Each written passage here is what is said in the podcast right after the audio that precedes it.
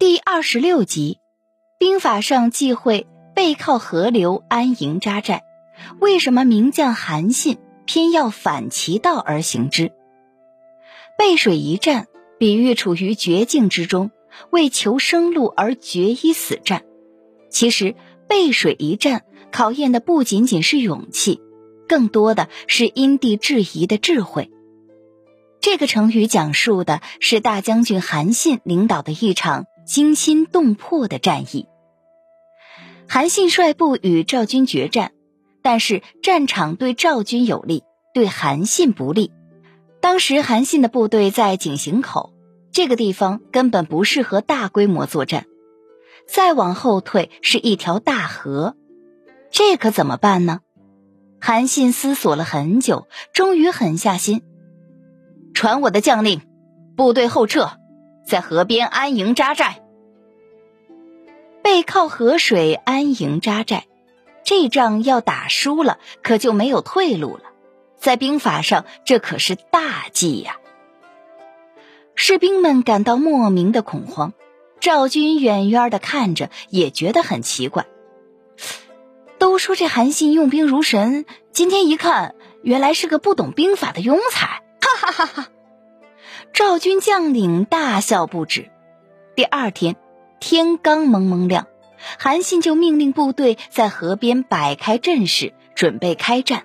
然后又亲率先头部队出井陉口，对赵军发动进攻。赵军在人数上有绝对优势，又占了地形。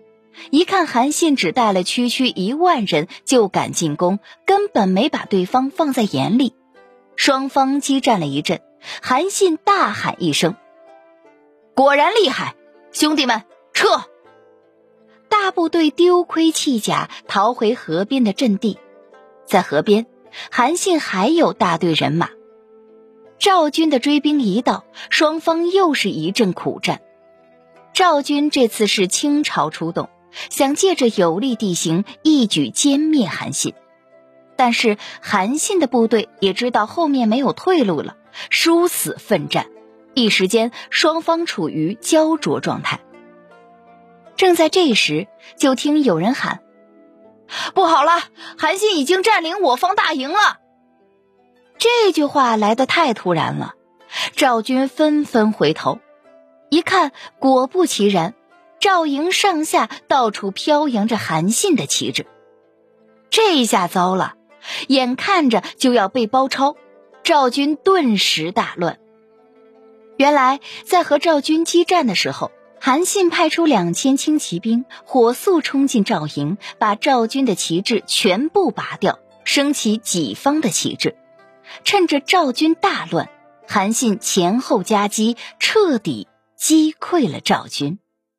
您刚才收听的是《中华智慧》。